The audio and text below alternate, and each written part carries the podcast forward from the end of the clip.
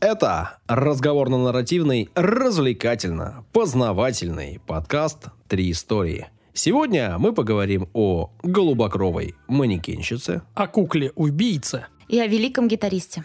у микрофонов Данил Антоненков. Юлия Недоля. И Александр Онищук. Три истории расскажем мы вам о всяком, о разном, о чем сказали уже конкретно. Впереди примерно минут 35-40, а то и час контента эксклюзивного. 35? Серьезно? Ты чё, Когда такое не было? Ну а вдруг сегодня будет? Да, хорошо. Хорошо, если в час уложимся. Прочтем ваши комментарии, попросим у вас денег, лайков, подписок попросим. Все это сделаем традиционно совсем-совсем скоро. А сейчас начинаем рассказывать истории. Отбивочку, пожалуйста.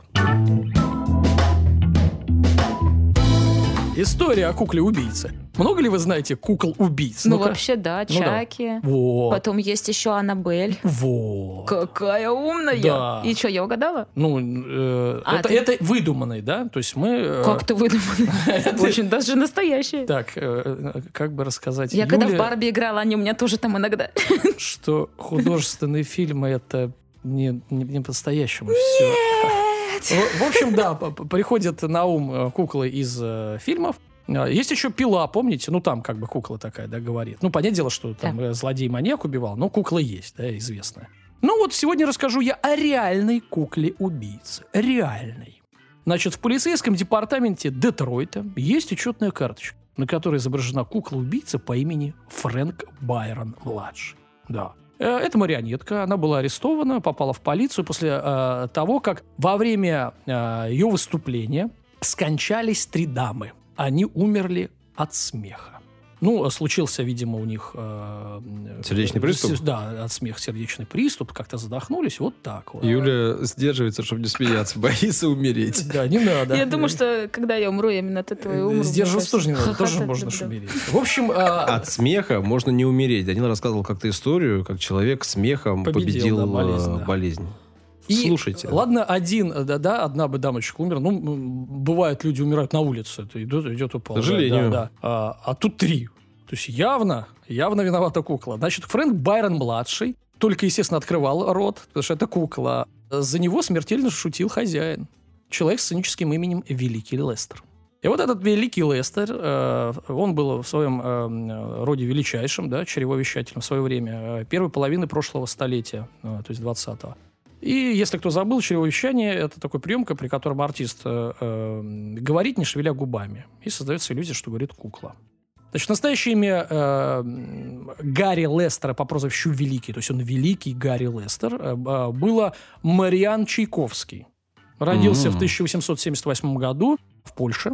Мариан эмигрировал в Штаты и начал свою карьеру эстрадную и решил, что Чайковский, скорее всего, не прокатит. Надо как-то мимикрировать с местным населением, под местное население. Ну и взял псевдоним Великий Глестер. Был этот артист уникальным, сейчас уже не о кукле, да? Он считается самым знаменитым американским чревовещателем 20 века и одним из основоположников э, этого э, ремесла. Многие его приемы до сих пор неповторимы. Например, Великий Лестер мог пить воду, когда его кукла разговаривала. Ну, то есть, типа, рот занят. Вранье. Вранье, но он это делал, э, получается, как-то делал вид ловко, да, может быть, мало глотал, может, за щеку как-то оставлял, может быть, как-то не пил. Ну, в общем, вот такой прием у него, который они э, не могут повторить. Саша знает, потому что Саша начинающий чревовещатель. Он э, на своих корпоративах, он не только ведущий, кстати, вы можете заказать корпоратив у Саши, он вам э, и, соответственно, выступит с куклой. А однажды, Саша, С куклой Данила Антоненко. однажды, однажды, надо... Я и сейчас отвечаю за него.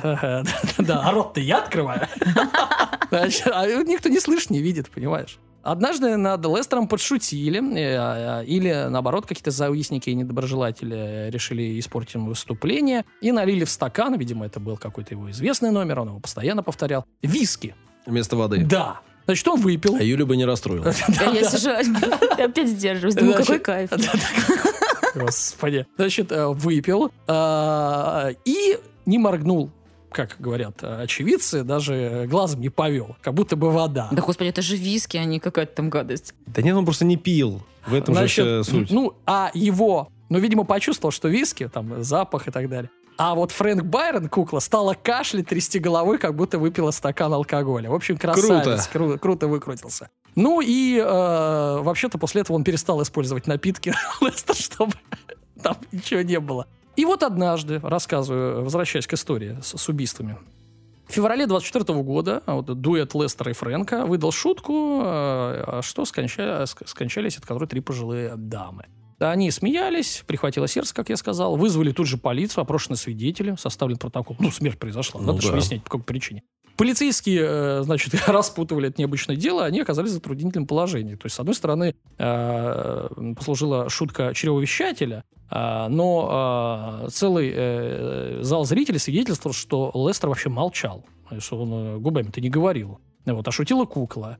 И это сыграло дурную шутку, простите за каламбур, то есть вот эта смертельная шутка сыграла дурную шутку уже с Фрэнком Байроном-младшим. Куклу забрали э, в участок, обвинили в тройном убийстве, взяли отпечатки пальцев, сфотографировали, все как надо. А дальше-то как? Кого наказали? Уничтожили куклу или посадили Лестера? А?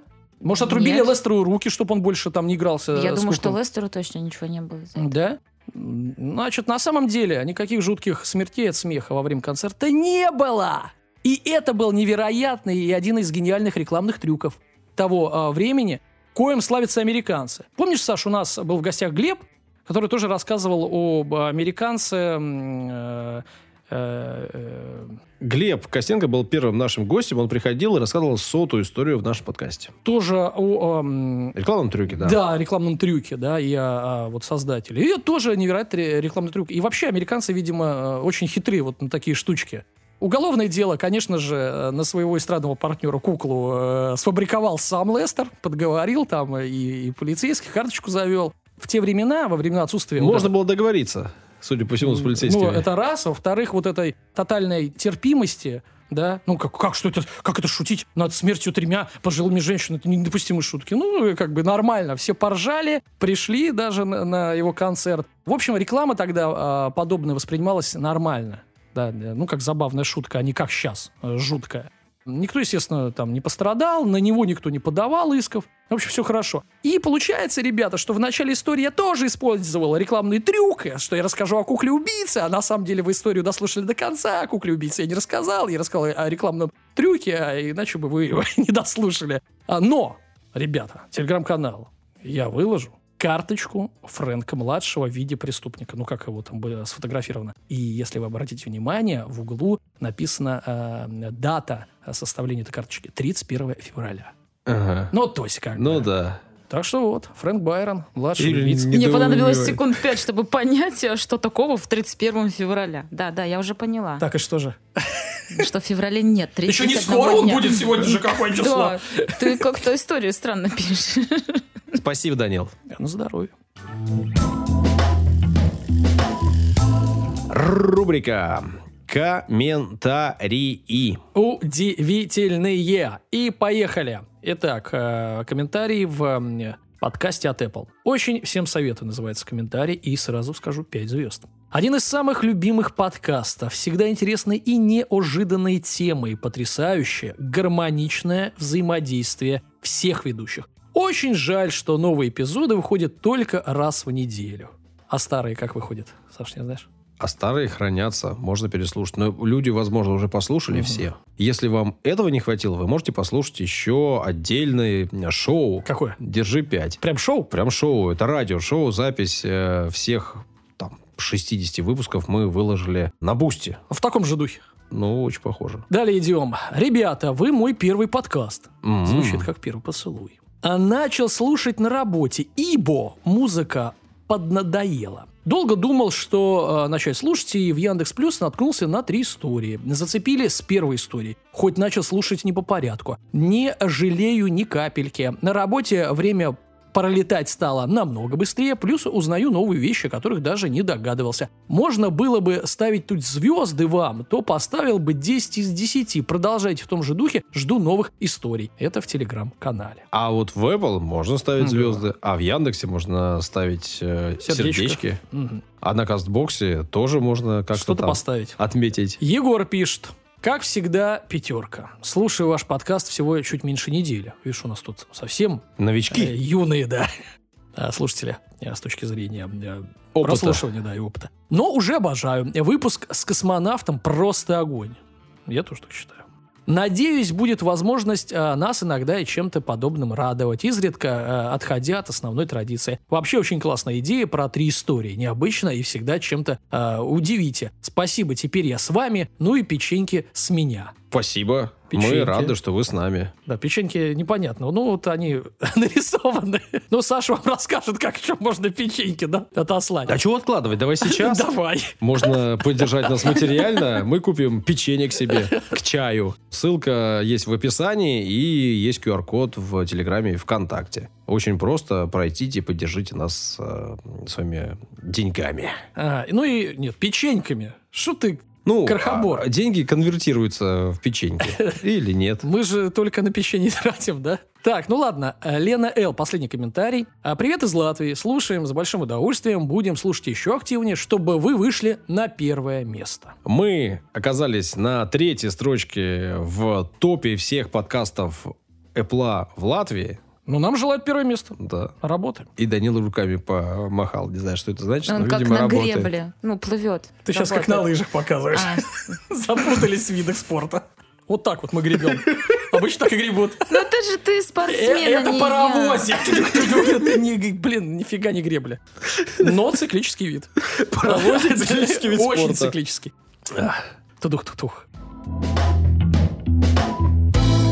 По просьбе наших слушателей продолжаем марафон рок-групп. Вот Данил говорил тебе, не иди на поводу. А я хочу идти на поводу наших дорогих, любимых слушателей. А? Все правильно, молодец. Так я тебе и сказала, вот э, так ответить. Молодец, все правильно. Да. Такие, конечно. И большинство просили рассказать про группу Queen. Ага. Да? А, ну, смотрите. Все же рассказали в фильме, да? Вот, я об этом хотела сказать, что есть прекрасный фильм «Богемская рапсодия», да? Там все очень красиво описано, как э, группа, ну, становление группы, значит, про Фредди, про, про, про скандалы, воссозданные сцены. В общем, все это есть, да? И, в принципе, не надо даже ничего другого смотреть. Ну, не э, знаю, можем огромное фильм. количество людей сказали, что вообще фильм все не то, все не Мгм. так. Мгм. А, да нет, на самом деле, ну, где-то там приукрасили, где-то, в общем, ну, слушайте, ничего нового, по крайней мере, я точно не скажу, чего вы не знаете про группу Queen. Мгм. Но если мы посмотрим на группу немножечко другими глазами, Какими? например, глазами Брайана Мэя, М, это гитарист группы Queen. Так, так. Вообще-то можно сказать, что он-то и был как бы отцом этой группы. Да? Он Потому главный. что все думают, что, ну, естественно, Фредди, все-таки он солист, все понятно, вокруг него все У него это. усы. А, да, у него усы. А вот у Брайана Мэя шевелюра, Да. например, да, вот это вот кудрявая, красивая. Волос больше. Значит, он Э, главнее. нам-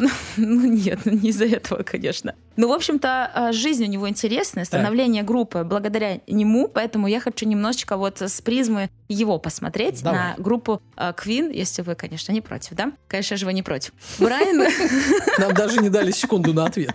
а я сейчас... Запишите это в протокол. И Я, может быть, не к вам обращалась, а к нашим слушателям. Ага, может быть, они более. хотели они послушать э, стандартную такую этот, историю про Банальщину э, вашу. банальщину через Фредди. Да, нет, кстати, посвящается Фредди Меркьюри, конечно же, э, безусловно, величайшему э, артисту. Я обожаю Квин, обожаю Фредди, у меня есть пластинки, ну, естественно, куда же без этого. Вот. Но... Бра- Форева. да.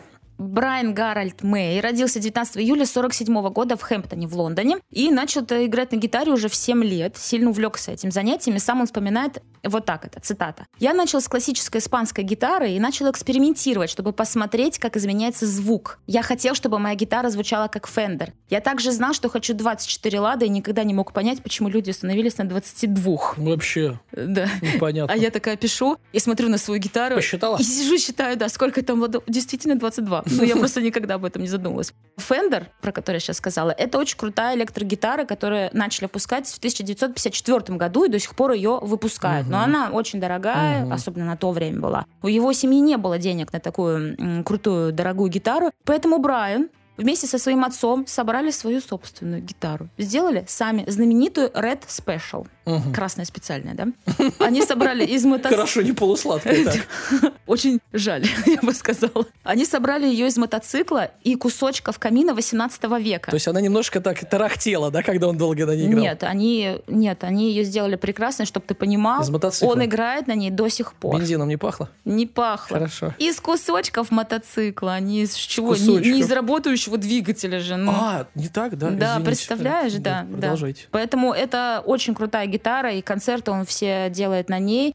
И даже очень много, я, по-моему, об этом не, не написала в своей истории, но э, очень много производителей пытались ее воссоздать и сделать так же. Не получалось. Один какой-то там, ну, вроде как сделал, и, ну, в общем, забили на это все, потому что вот это, ну, действительно уникально было. И, кстати, вместо стандартного медиатора Брайан пользуется английской монетой в 6 пенсов. Мгм. И вроде как эта монета вышла из обращения в начале 70-х, Да, но ее сделали. да, Да, в С его 93 изображением. году, да, я Королевский монетный двор э, выпустил монеты, чтобы он продолжал э, Мгм. играть на гитаре Да. именно. Уже со э, своим изображением. Да. И знаешь, что-то можно, ну, подумать, ну что же, он там брычал на гитаре, да? и- Брончал. Б- да, бренчала там уже в гаражах в 13 лет, там собирался, играл. Вот, нет, но он, у него очень хорошее образование, он учился, он окончил Лондонский имперский э, м, колледж, э, факультет физики и математики, у него сте- э, степень доктора астрофизики. То есть он очень э, Нил ум- Деграсс Тайсон такой. Умный человек, э, да. Но гитара все-таки, как вы понимаете, из рук у него не выпускалась. И вот свою первую группу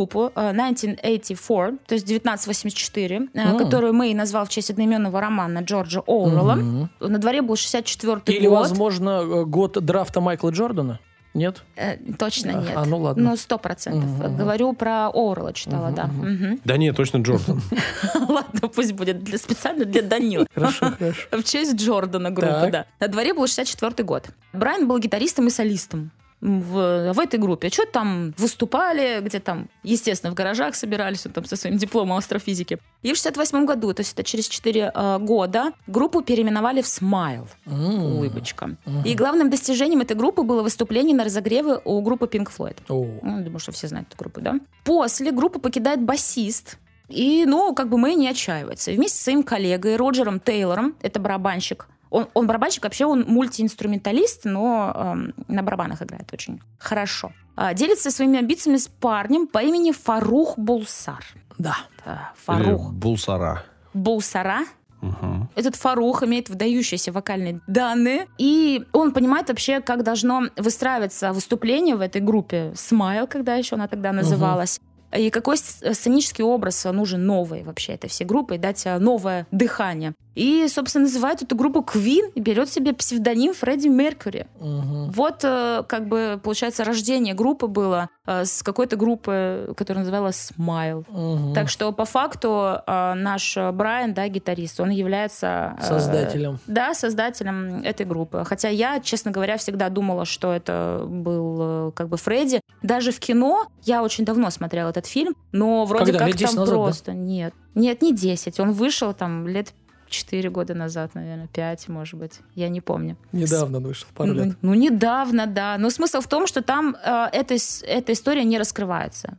Там все как бы вокруг э, Фредди. все, Фредди. Да, ну вот, вот так вот. И пошло-поехало. Э, В 1973 году выходит одноименный альбом Мгм. Queen, да? И классная песня Keep Yourself Alive. Э, Естественно, я вас не оставлю без музыки. Напоешь нам сейчас? Э, Нет. Keep yourself alive. А я пошутил. А я нет, видишь, пою. В телеграм-канал, естественно, я выгружу. Песен будет, наверное, не так много, как в моем Ага. э, эпизоде про Аэросмит, хотя, может быть, даже столько же. Короче, э, послушайте музыку, естественно, песенка будет под номером один, почему Татуха бы и есть нет. Квина? Ты знаешь, А- нет, а представляешь? есть? Нету. А, А, э, пластинка Smile? есть, и Смайла А нет. 1904. Нет, А А Red Пинк Special? Флойд? нет. Ну, ничего нет. Пластинка есть, Хорошо, красная полусладкая есть татуха? А, э, В желудке. Ну, у тебя На фото- футболке на у меня. футболке У меня есть на футболке красная полусладкая. Через год Так. мы... Давай про- а, продолжим, да, немножко? А, Небольшой я думал, марафон. всё. Э, Думал, все, история закончилась. Нет. Через год выходит новый сингл, и он продержался в британских чартах 10 недель. Песня Seven uh, Shone of Rye будет под номером 2. И это был прям первый успех группы Queen. Мгм. Их сразу позвали на телек, на какие-то передачи, вот это вау-вау-вау, вокруг них, в общем, шумиха началась. И в этом же году выходит альбом, где появляется песня Killer Queen, да, и на которой они сняли свой первый клип Мгм. музыкальный. И вот 1975 год. Выходит альбом A Night of the Opera, и это вообще пушечное мясо. Разные источники указывали этот альбом э, в числе лучших в современной музыке. Он занял сразу же 230-ю строчку в списке 500 величайших альбомов Мгм. всех времен по версии журнала Rolling Stone, естественно. И в Англии стал четырежды платиновым. Почему? Какие Ну-ка. песни-то были в нем? Что там? Богемская рапсодия, ну, конечно же, это ве- величайшая песня, которая идет там 9 минут, и которую в первый раз на радио поставили такую длиннющую песню. Хотя у них там были скандалы по этому поводу, но в итоге ее поставили. Вот. И одна из моих любимых песен э, Квинов это Love of My Life. Ну, Она такая романтичная, очень классная. Вроде бы он как там своей жене ее пел. Ну и, в общем-то, это третья, четвертая песня будет в телеге. Так. Вдруг вы, конечно, не слушали их, вы обязательно послушайте. Какой жене? Кто пел? Фредди своей жене. Ну, тогда они еще вроде как не были женаты, а потом поженились. Просто интересно, я не смотрел ни фильм вообще, ни в теме. Ну, зато он знает про Ты Фаруха и как правильно говорить. Ага, умничает, Да. тут сидит. Ты не смотрел богемскую рапсодию? Ты что, обалдел, что ли? Я, я- я то- Махаться будешь, иди я- я тоже обалдел. Тоже не смотрел? Поэтому двоих ты не сдюжишь махаться. Так, в общем, мы заканчиваем а, сегодня, когда запись, садимся смотреть богемскую рапсодию. С красным э, полусладким. Хорошо. Да, Саня такой, да-да-да, конечно, мечтай. Пойду домой. Дальше я не буду идти по их дискографии. Вот так вот, прикиньте, бах, вы думали, что я Молодец. сейчас буду все альбомы идти. А вот и не буду. Так, так. А вернусь к нашему гитаристу Брайану. Правильно. И скажу, что он, между прочим, сочинил для Queen такие известные композиции, как We Will Rock You. Мгм, Все эту песню да, знают, да. где вот он топал, хлопал, да. Who И сектор газа потом. Здорово, пацаны, мы приветствуем вас. Да? Вот это? Там же что-то была идея, что им нужно было с чего-то начинать концерта, да, как-то разогреваться, а и под это и было сделано. Они хотели публику, да, немножечко разогреть, и, собственно, так родилась эта песня. Два да. топа хлопок, если кто забыл. Ту, Да-да. ту. Ну да, да, два топа, Ну, да. проверила. Надо Не было- доверяет, смотри. Нет, конечно. Доверяй, но проверяй, как говорится. Дальше. Who Wants to Live Forever эта песня. А, I Want It All известная песня. И Show Must Go On. Вообще еще очень много песен. Не буду их перечислять, но самые известные э, тоже, естественно, выложу. То есть I я все эти All песни... неплохая. Да, классно. И On. Да все Ну, они классные. То есть Шумозгон уже заезженный, а вот I Want It All него это мировой хит, что значит заезженная. Ее все Заезженная. знают, эту песню. Хорошо. Надо жизнь прожить так, чтобы твоя песня была заезженной. Ну да. Ну, Слышишь, как же. они ненавидели эту песню, когда им по 500 раз надо ее играть? Или как, например, Чиш ненавидит фантома какого-нибудь? Ну, серьезно. Или там о, о любви. Они спетли мне песню. Я Слушай, не миллион знаю. раз, миллион ну раз. что? Сколько и не факт, Да? что им это бесит. Тебя же не бесит плавать, а ты миллион раз в бассейн прыгал. А? Как тебе такое? У меня каждый грибок а, как новый, как уникальный, понимаешь? Грибок? Грибок называется. Не грибок! Господи! А, грибок, Грибок, типа да, да. А я думаю, грибки в гребсти, а бассейне. грести, Ну ты там сланцы надевай, главное, там тапочки. Сланцы. Я выехал из сланцев и наде- в сланцах, да, все понятно. Давай. Так что большинство песен, большинство песен в группе Queen сочинили как раз-таки Брайан, Ага. м, Мэй, либо Фредди Меркьюри. То есть он не просто гитарист, он автор э, и автор таких известных мировых заезженных, как сказал э, Даня, композиций. Так он автор музыки или слов? Слов и музыки, всего. Хорошо. И автор своей гитары, Саша, еще. И автор И- своей э, из гитары. мотоцикла. У него, естественно, есть еще другие. Она не только из мотоцикла сделана, но там были части мотоцикла. А да. есть из пылесоса? Про нее, ты знаешь, я вчера, Так, я вчера читала историю про эту гитару, Так. и она, ну, на самом деле заслуживает отдельной истории Хорошо. вообще. Нет, я, и- я не обещаю, Да. и рассказывать я про это не буду, но просто это интересно, вы можете там загуглиться, Мгм. посмотреть, правда, ну, это круто, сделать такую гитару. Он до сих пор играет, он жив до сих пор, ему 75 лет сейчас, и Мгм. представляешь, эта гитара до сих пор э, Там действует. Подлатывал э, играет. потихоньку. Мгм. Э, Ну да, да, да. Ну и, конечно же, смерть Фредди была ударом очень сильным по Мэй. В 91 году после смерти э, Мэй добровольно пришел в клинику в Аризоне и поясняет свое решение так. Я считал себя больным, полностью больным. Я был узнурен и разбит на куски. Я впал в глубокую депрессию, меня поглотило чувство утраты. Поговаривают, что он хотел жизнь самоубийством покончить. У него еще были проблемы, он разводился с женой, у него было трое детей вроде как ему там все давали, детей, все это, но он э, не чувствовал, что он полноценно как-то там принимает участие. В общем, короче, Ну, у него конечно. была А как жуткая депрессуха, и он сидел на таблетках, лечился. Наслоилось, да, одно на другое. Да, наслоилось все. Но, как он говорил, что единственной формой самостоятельной терапии для него было как раз-таки творчество. Мгм. Не как у Эдгара Аллана По, да? Да, Другая есть, терапия. э, ну, он, то есть он продолжил заниматься творчеством и, естественно, музыкой. Мгм. Да? А, В конце 92-го а, была официально создана группа The Brian May Band, А, которая 23 февраля 93 года в обновленном составе отправилась в мировое турне. Мгм. Как в качестве хедлайнера, так и выступала на разогреве у Guns N' Roses. М. То есть, ну, понятное дело, что его все знали, он все-таки как бы Свой гитарист. Квин, да, Мгм. естественно, он не просто там какой-то с Мгм. гаражей пришел. Мэй также продолжил связывать свою жизнь с наукой и О. получил почетную степень доктора науки в ноябре 2002 а в 2007 Брайан закончил работу над диссертацией по астрофизике. Наконец-то. Помимо музыки, он э, обратно в науку вернулся, потому что когда он играл в группе э, Queen, Ну уж не до а, науки. было. ему было вообще не до науки, да. Наркотики, алкоголь, женщины. Нет, он очень приличный человек. Лимонад. Вода, огурцы свежие. Обязательно. Мытые. Хорошо. Ничего не знаю про группу Queen. И не женщина, а животные, кошки. Ну, все не так было, Саша. Ой-ой-ой.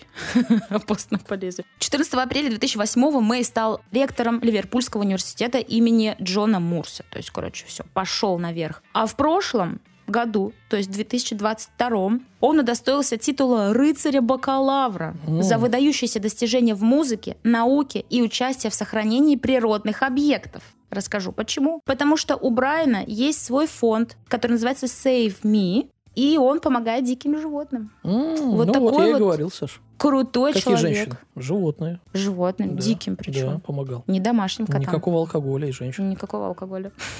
Мы это презираем. И в заключение несколько фактов еще про него. В честь музыканта Брайана назван астероид. М, Да, и стрекоза. э, звучит как басня Крылова. Астероид и стрекоза. Да, да, да. да. И проведенный журналом Guitar World в 2012 году опрос читателей выдвинул Мэй на второе место в списке величайших гитаристов Ого. всех времен. Первый Зинчук? Да, первый Зинчук. Да, по-любому. Так что вот такая вот история А про, Агутин на каком? про Брайана Мэя А Дидюля на каком? на миллион восемьдесят пятом.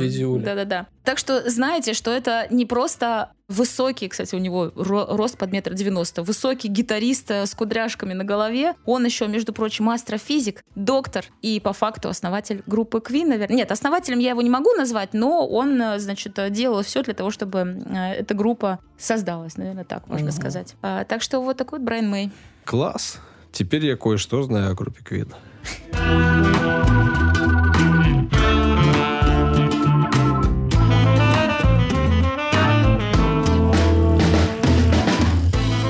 А я вновь буду продолжать начатое ранее.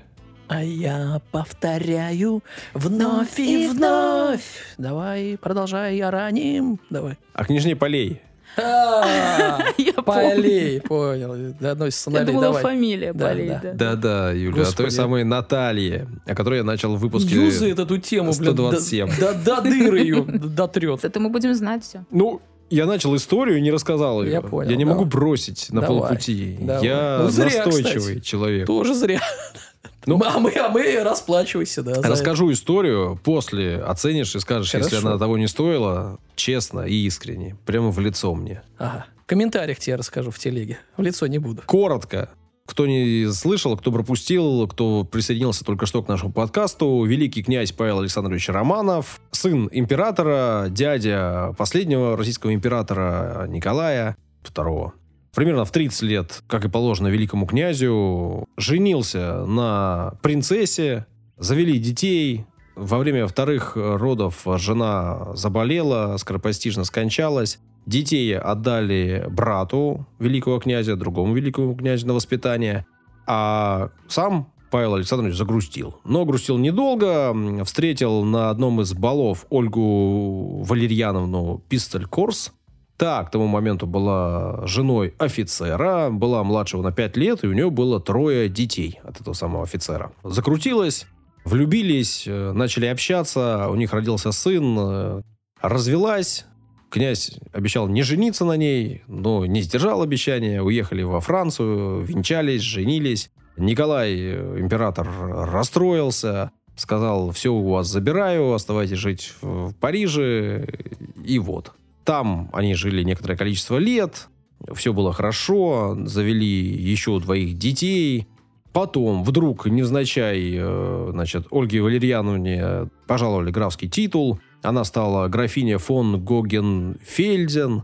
После этого ей уже можно было вернуться в Россию. Они вернулись в Россию. Ей дали титул княжна и ее детям. Так э, у нас э, в истории появился княжеский род полей, в котором, соответственно, было некоторое количество людей. Итак, это была рубрика в предыдущих сериях. И вот. Ну, без этого было никуда. Я понимаю, что может быть долго, может быть как-то скучно, особенно Давай, без ваших давай. комментариев. Но это нужно понимать. Я опять запуталась. Так это фамилия или не фамилия? Я, я в прошлый раз подумала, что это поле или фамилия. Я чуть ничего не Фамилия. поняла. Оказывается, это фамилия. Все. Как сложно. Итак, у великого князя и у Ольги Валерьяновны трое детей общих. Старшего мальчика, который родился еще до их официального брака, зовут Владимир. И две девочки, которые родились уже в официальном браке. Ирина и Наталья. Мгм. Коротко о жизни всех детей. Начну с этого. Ирина прожила долгую жизнь, э, занималась благотворительностью на протяжении большей части своей жизни, входила в совет русского музыкального общества за границей в 23 году. Ну, соответственно, уже после э, революции в Париже вышла замуж э, за князя императорской крови, внука, в этот раз э, Николая I. У них родился сын, э, который тоже, соответственно, стал князем, титулованным князем крови императорской. Ну, правда, скорее всего, это был такой брак по расчету, потому что они не жили долго. Еще в тот момент, когда она находилась в браке, у нее родился ребенок от э, графа Юбера де Монбризона. Ну, они достаточно быстро развелись в итоге а, с Федором Александровичем. Но прожила долгую жизнь, умерла в Биорице. Ну, в хорошем месте, в возрасте 86 лет, аж в 1990 году. Вот люди живут. Представляете? Ну, хорошая, красивая жизнь. Судьба у старшего из трех детей, у Владимира, сложилась э, совсем по-другому. Он к началу Первой мировой войны был уже достаточно взрослым, он 96 года рождения. В тот момент он обучался в Пажском его императорского величества корпусе. Э, Во время войны всех произвели из пажей в прапорщики. Кто там учился, его непосредственно в прапорщике лейб-гвардии. Ну, понятно, что человек э, с такой кровью, с таким происхождением. В 15 году его сразу же отправили на фронт. При этом, ну, вроде как, он там и сражался, вроде как даже был э, храбрым человеком, потому что в 17 году за отличие в делах против неприятеля он был награжден орденом Святой Анны четвертой степени с подписью «За храбрость». Вот. В первые дни 17 года Владимир, э, по версии, которая такая считается общепризнанной, вернулся в Санкт-Петербург в Ставку, вроде как у него там что-то со здоровьем было, в итоге он остался в Царском селе. В феврале, понятно, 17 года произошла революция. В декабре э, того же года ему исполнился 21 год, а вот в марте его вместе с другими Романовыми э, сослали в Вятку. Там все было печально, потому что далее была ссылка в Екатеринбург, а после, в июне 18 года, он в числе всех тех, кто тогда м, вместе с ним был, был убит. И вот только в 2009 году Владимира Павловича Полей посмертно реабилитировали. Ну, история там э, такая тяжелая, не знаю, будем ли мы об этом когда-то говорить, но, возможно, когда-нибудь в другой раз. О третьей э, дочери этого семейства, о Наталье, о которой я и планировал рассказывать аж э, несколько выпусков назад. Из-за из чего весь сырбор, да, на этот сериал, да, из-за нее начался? Да, да, Да. Турецкий. она, в отличие от э, двух э, предыдущих детей, от Ирины и Владимира, родилась, да, в 905 году, да, в Париже, но она родилась уже графиней. Ага. Ну, не нашей графиней, но графиней. Мгм. Потом она вернулась в Россию вместе с семьей в 908 году. В 15 году им дали княжеский титул. И далее, ну, понятно, Первая мировая война, далее революция, арест э, и убийство брата, как я и сказал. После этого в августе 18 года арест отца и казнь отца в 19 году. Понятно, что в целом оставаться в России было невозможно, страшно и незачем, поэтому Ирина, Наталья и их мать э, отправились в Финляндию. Вроде бы какое-то время они провели в Швеции, но понятно, что путь их лежал в Париж, где у них был, во-первых, дом в центре Парижа, а во-вторых, ну, понятно, связи и все остальное. И круассаны. Да, наверное. Примерно в то же время, в 20-х годах, в, в Париже жил сводный брат Натальи и Ирины. Э, Вы помните, да? У Павла были дети от первого брака, их отдали на воспитание. Звали, э, значит, брата великий князь Дмитрий Павлович. Он э, там же был вместе с сестрой Марией. Так вот, ну, во-первых, у него интересная судьба. Тут, наверное, стоит упомянуть, что в 2012 году, в 1912 году, Дмитрий Павлович принимал участие в Олимпийских играх. О, И э, в соревнованиях по конному спорту. Нормально. По конному спорту.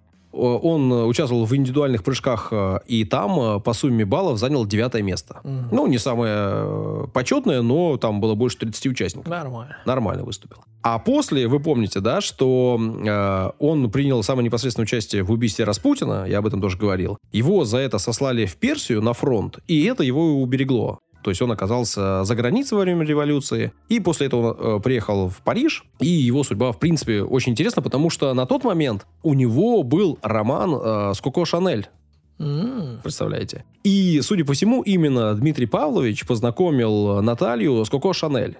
Ну, с легендой, да, французской моды, с одной из самых выдающихся женщин. О ней говорить э, сейчас не буду, но в целом все понятно. А, судя по всему, Коко познакомила Наталью с Люсьеном Лелонгом. Это тоже кутюрье. Запоминать нам эту фамилию, Саша? Прославленный. Ну, тут смотри, как хочешь. Ну, в судьбе Натальи Лилонг серьезную роль сыграл. Тогда запомним. Помимо того, что у него был свой дом моды, своего же имени, и на этот дом моды, например, работал Кристиан Диор, Ага. Он позже уже стал мужем Натальи. Хорошо, уговорил, И, запоминаю. Да, стал человеком, который повлиял, в общем, на ее судьбу. Она начала вот в этих самых начале 20-х, еще до э, свадьбы, э, карьеру модную в моде, в мире моды. И в отличие от многих других, кто-то там шил, кто-то там занимался м, проработкой костюмов, она решила быть моделью и манекенщицей. Красивая девушка, стройная до конца своих дней и такая, конечно же, впечатляющая особа. При этом понятно, что еще и с э, неимоверной э, родословной. Как кошка. Да, сколько выиграла? Потомство родословное. Сколько наград на выставке? Ну, кровь э, голубая Ну э, текла да, в конечно. венах Как этой хищника, манекенщицы.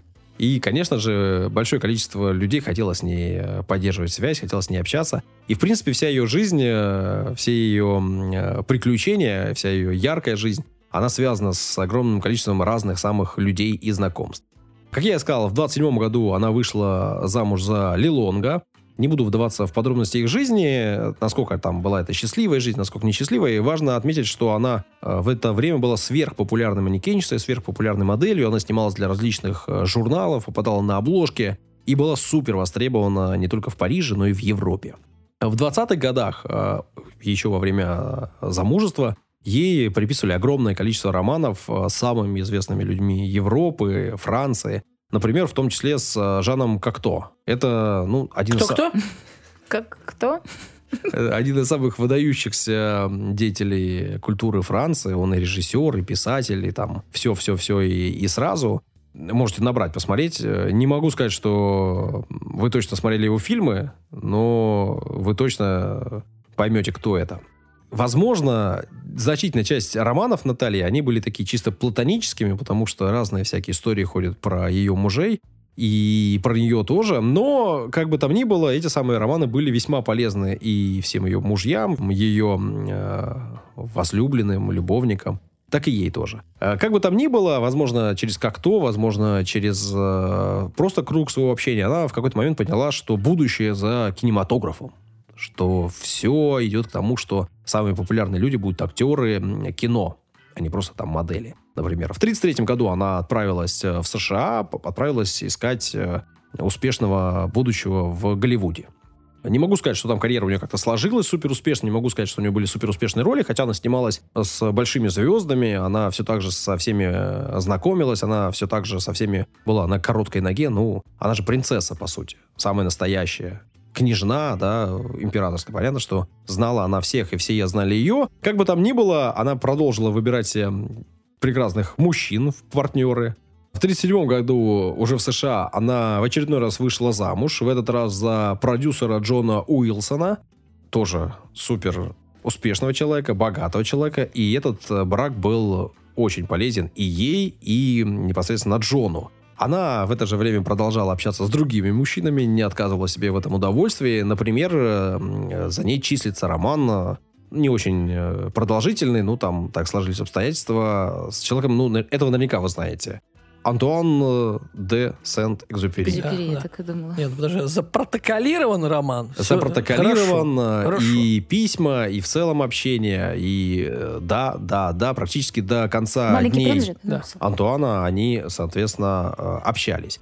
Также нельзя не отметить еще один, в этот раз уже продолжительный роман, который длился порядка 10 лет, с еще одним известным писателем, которого зовут Эрих Мария Ремарк. Господи. Пошла по писательским рукам. Писатели, актеры, деятели искусства. Она с кем-то дружила, с кем-то общалась плотно, с кем-то у нее были романы. Что, Не- типа Бузовой, что ли? Не поймешь... Княжна! Ну, Типа ну, ну, а Бузовой. что? Княжна Бузова. Ну что? Королева. Светская львица с тем, с тем, ну что? а? А? Суть это одна А я не слышала про нее. Да неважно, я имею в виду, то есть как бы сама ничем толком не занимается, со всеми где-то тусит, мутит, блин. Ну да, связи, связи. А, в 61 году, а, представляете, да, вот какой от- отрезок времени я такой скипаю. Значит, э, ее второй муж э, умер, этот самый продюсер американский. И в этот момент она решила уйти в тени. Ну, не знаю, так сложились обстоятельства. Ей уже к тому моменту было 55. Говорят, что она начала э, стареть, понятно, что внешность ее стала меняться, она к этому относилась Странно. весьма трепетно. И с этого момента, в общем, она покинула сцену в- в- во всех смыслах этого слова, Данил. Э, перестала вести светскую жизнь и начала жить так спокойно. Жила она на Манхэттене и особо А с Деми Мур делилась секретами, Я простите. так и знала, что в ты свет не выходила. В декабре 81 года Наталья Павловна упала в ванной своей, сломала шейку бедра. Ну. Ну, 76 лет. Э, В общем, и сейчас, к сожалению, пожилые люди, если ломают шейку бедра, это, по сути, приговор. Очень маленькое количество людей сможет восстановиться и, и прожить после этого какой-то длительный срок. Не знаю, опять же, есть разные версии в нашей прессе, в наших э, статьях и везде, где я смог прочитать. На русском языке пишут, что она приняла дозу снотворного большую и при этом написала предсмертную записку о том, что не хочет, чтобы мучился кто-то с ней. И она не хочет жить так, э, как получается.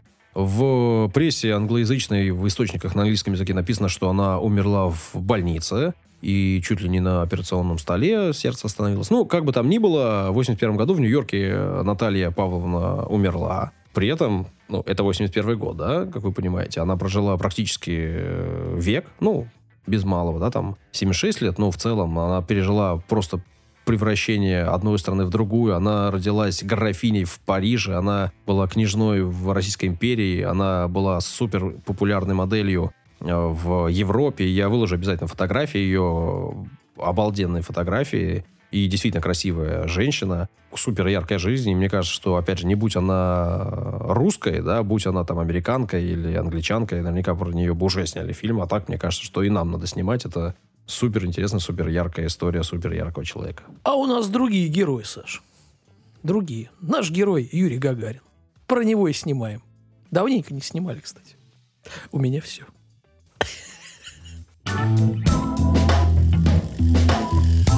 В ударе сегодня Данил жжет напалмом, критикует Главное, не, не- сердечном ударе. и уничтожает людей. Вот сравнивает э, всех со всеми. А Если хотите высказаться, если есть что сказать по поводу Данила, ну или наших историй, э, в том числе и Данила истории, вы можете написать комментарии в э, ВКонтакте, в Телеграме, можете оставить комментарии в Apple Podcasts, в Кастбоксе, на Яндексе можете на нас подписаться, сердечки поставить. Ну и вообще э, слушайте, пишите. Очень приятно, что вы с нами. Все так. Юлия пожала плечами, она тоже согласна со всем с этим. Мы прощаемся с вами, и я вам говорю пока-пока. До свидания. Show must go on. Yeah.